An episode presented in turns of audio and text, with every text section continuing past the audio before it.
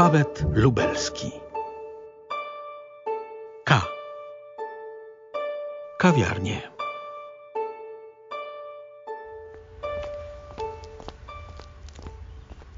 Na Placu Litewskim przy poczcie umówiłam się dzisiaj z Jarosławem Cymermanem, tak jak robili to w dwudziestoleciu międzywojennym oni.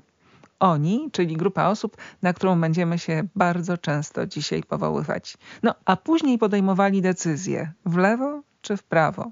Tu Semadeni, tu Urudka. Najpierw jednak Czechowicz sięgał do kieszeni, wyjmował cukierki, które tam zazwyczaj nosił, częstował kolegów. No tak, to być może było. A być może było zupełnie inaczej. Dziś w alfabecie lubelskim K jak kawiarnie i będziemy mówić przede wszystkim o tych, które istniały w Lublinie w latach dwudziestych i trzydziestych. Idziemy w lewo, Jarku, czy w prawo?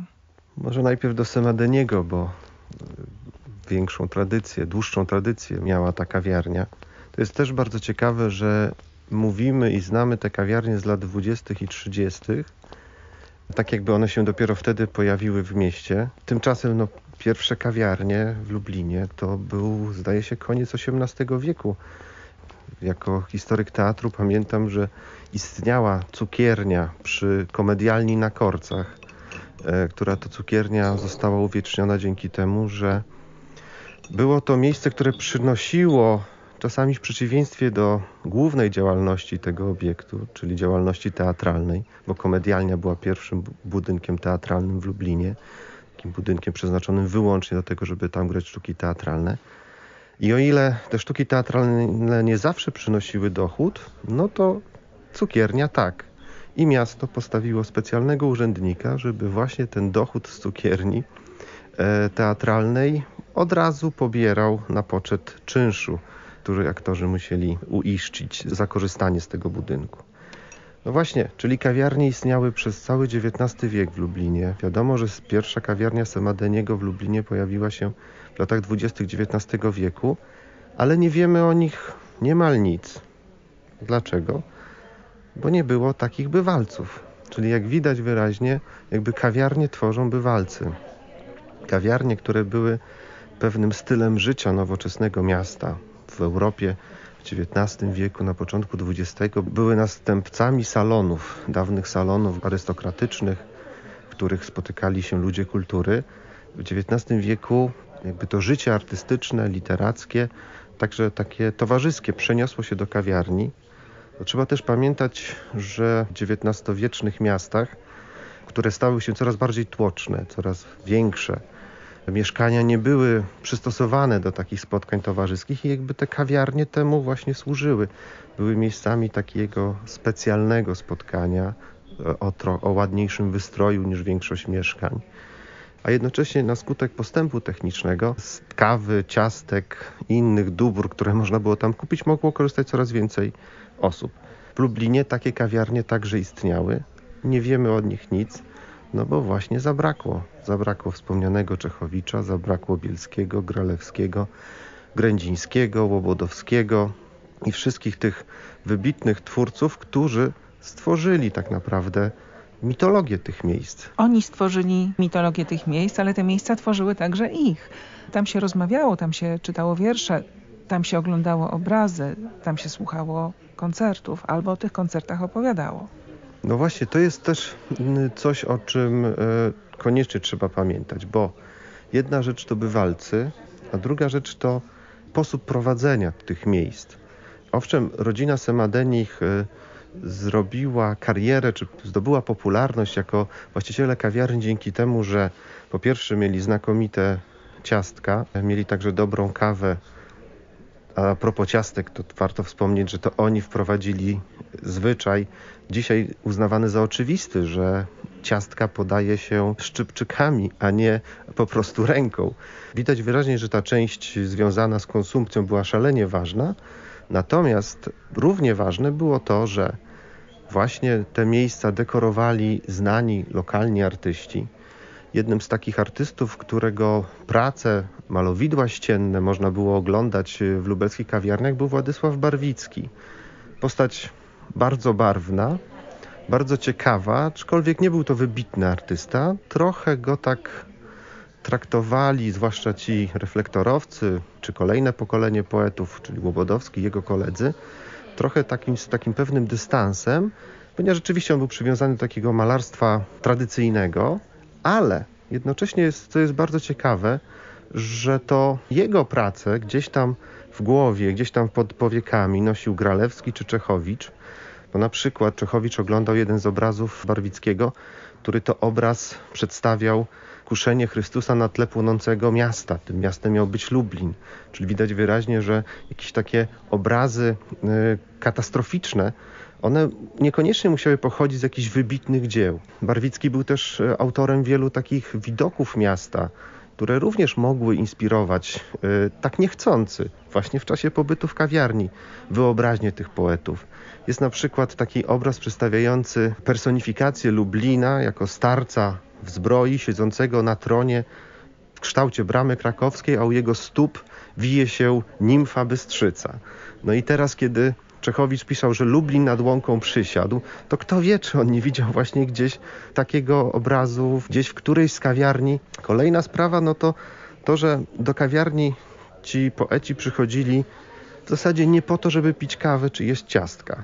Oprócz Czechowicza oczywiście. Oprócz Czechowicza, który był w stanie zjeść każde ciastka, wszystkie ciastka, nawet takie, które uchodziły za niejadalne.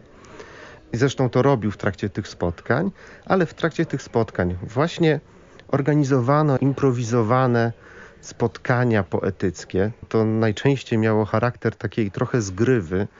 Trochę oczywiście wzorowali się tutaj na y, warszawskich kawiarniach, na poetach związanych z Pikadorem czy Iskamandrem, ale oczywiście to wszystko miało tutaj swój, w Lublinie swój własny rys, taki trochę odmienny, no bo wiadomo, prowincjonalny, bo wiadomo, że ta publiczność była mniejsza i trochę inna. Też trochę łatwiej było ją pewnie wzburzyć niż tę publiczność, publiczność właśnie, publiczność warszawskich kawiarni, czyli także tych, którzy przychodzili do tych kawiarni nie tylko, żeby się spotkać, ale tak, żeby właśnie zobaczyć, posiedzieć obok poetów, Pamiętamy ten słynny cennik Pikadorczyków, w którym można było przeczytać, ile kosztuje rozmowa z poetą, ile kosztuje autograf i tak dalej.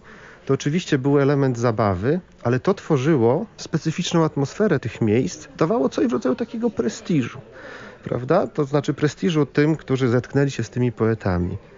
I jeśli coś takiego zaczęło dziać się w Lublinie, to to pokazuje, że jakby Lublinianie także jakby awansowali do trochę y, innej ligi y, mieszkańców miast, że Lublin stawał się takim ośrodkiem, który ma swoich poetów, którzy zaczęli robić także karierę w kraju, bo przy okazji Stanisława Grędzińskiego wspominaliśmy o wizycie pewnego profesora z Wilna, który przyjechał do Lublina specjalnie, żeby tych poetów poznać. No i spotkali się oczywiście także w kawiarni. Takie przestrzenie życia codziennego, społecznego przenikają się z życiem artystycznym. Kawiarnie są jakby znakomitym miejscem spotkania tych, tych bardzo różnych przestrzeni. Mówię są, ale niestety w ogromnej większości były bo jakby ta kultura życia kawiarnianego no dzisiaj wygląda trochę inaczej, chociaż także kawiarnie, które prowadzą działalność artystyczną istnieją i mam nadzieję, że za jakieś 50 lat również ktoś o nich będzie chciał opowiedzieć. Istnieją też kawiarnie współcześnie, w których nie tylko literaci, nie tylko pisarze i poeci mają swoje stoliki, więc bardzo możliwe, że tak jak mówisz, za ileś lat one także przejdą do e, historii i zechce nam się o tych miejscach z tego powodu opowiadać. No właśnie, bo te miejsca, o których opowiadamy, te, które już mają swoją mitologię, jak właśnie Semadeni, wspomnijmy, gdzie on był, bo to też jest ważne. To jest róg Staszica i krakowskiego przedmieścia. Rutkowski w, Lubliniance, w hotelu Lublinianka, czy cukiernia Chmielewskiego istniejąca do dzisiaj przy krakowskim przedmieściu, czy właśnie cukiernia Domańskiego, gdzie te obrazy Barwickiego można było obejrzeć, która się mieściła przy ulicy Narutowicza. Była też w Lublinie Ziemiańska.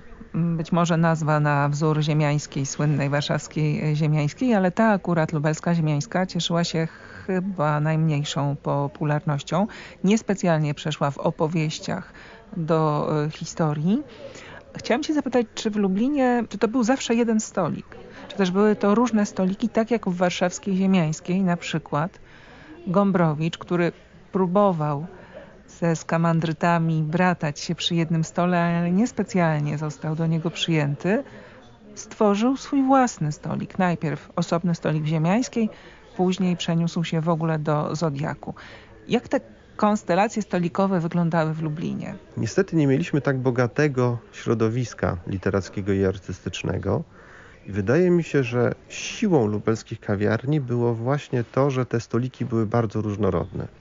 To znaczy, z jednej strony owszem szkoda, że nie wiem, nie było stolika reflektora i dajmy na to stolika poetów, twórców bardziej tradycyjnych. Jeśli już były jakieś podziały, to one najczęściej były na tle politycznym. To znaczy, wiadomo było, że raczej trudno sobie było wyobrazić, żeby przy jednym stoliku zbyt długo siedzieli reflektorowcy i na przykład Józef Kanarowski, czyli osławiony redaktor Głosu Lubelskiego, z którym wchodzili bardzo często w liczne y, konflikty, które miały także swoje echa publiczne. Można było o tym przeczytać y, w prasie i, i w gazetach.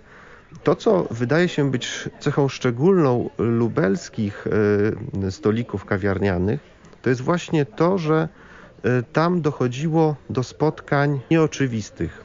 To znaczy, że awangardowi twórcy mogli poznać malarza bardzo tradycyjnego, by nie rzecz trochę kiczowatego, gdzie mogli się spotkać twórcy z różnych pokoleń, z różnych środowisk. Oni trochę byli na siebie skazani ponieważ tak naprawdę to nie, nie było innego środowiska artystycznego. To jest ta cecha awangardy na prowincji, która nie bardzo może sobie pozwolić na taki rodzaj, mówiąc z angielskiego, splendid isolation, czyli że sobie gdzieś tam w wąskim gronie tworzą własne dzieła, które następnie zyskują ogólno krajowy, może czasem ogólnoeuropejski rozgłos, tylko byli skazani na towarzystwo bardzo różnorodnych osób.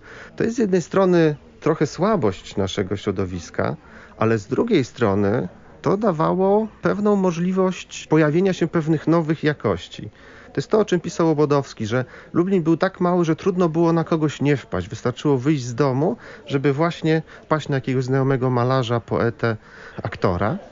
I w kawiarniach mieliśmy do czynienia z tym samym. Raczej gdybyśmy mówili o stolikach, no to w takim następstwie chronologicznym, czyli był stolik reflektorowców w latach dwudziestych, przy którym siedział e, Czechowicz, Grędziński, Bielski, Gralewski. Był później stolik Loży Wielkiego Uśmiechu, przy której siedział także Czechowicz, ale już tam był i Łobodowski czy Bronisław Ludwik Michalski. No i później, co jest bardzo przykre, w latach 30. w zasadzie te stoliki opustoszały. No, lata 30.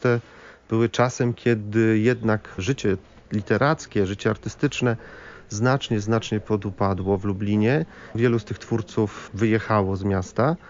Czechowicz wpadał, owszem, bo zawsze, kiedy przyjeżdżał z Warszawy do Lublina, to zawsze wstępował, umawiał się nawet, czy u Semadeniego, czy u u jak, jak, jak mówili. E, natomiast e, chyba tych stolików już w latach 30. nie było, gdyż kawiarnie są też bardzo dobrym probierzem temperatury życia artystycznego miasta jeśli się dużo w kawiarniach dzieje, jeśli jest tam gwarnie, jeśli tam jest dużo wydarzeń, spotkań artystycznych, wernisaży malarskich, programów e, rozrywkowych, koncertów czy występów kabaretowych, to znaczy, że rzeczywiście miasto artystycznie żyje. To jest też coś, na co koniecznie trzeba zwrócić uwagę, kiedy się przyglądamy lubelskim kawiarniom, nie tylko tym w przeszłości, ale tym współczesnym.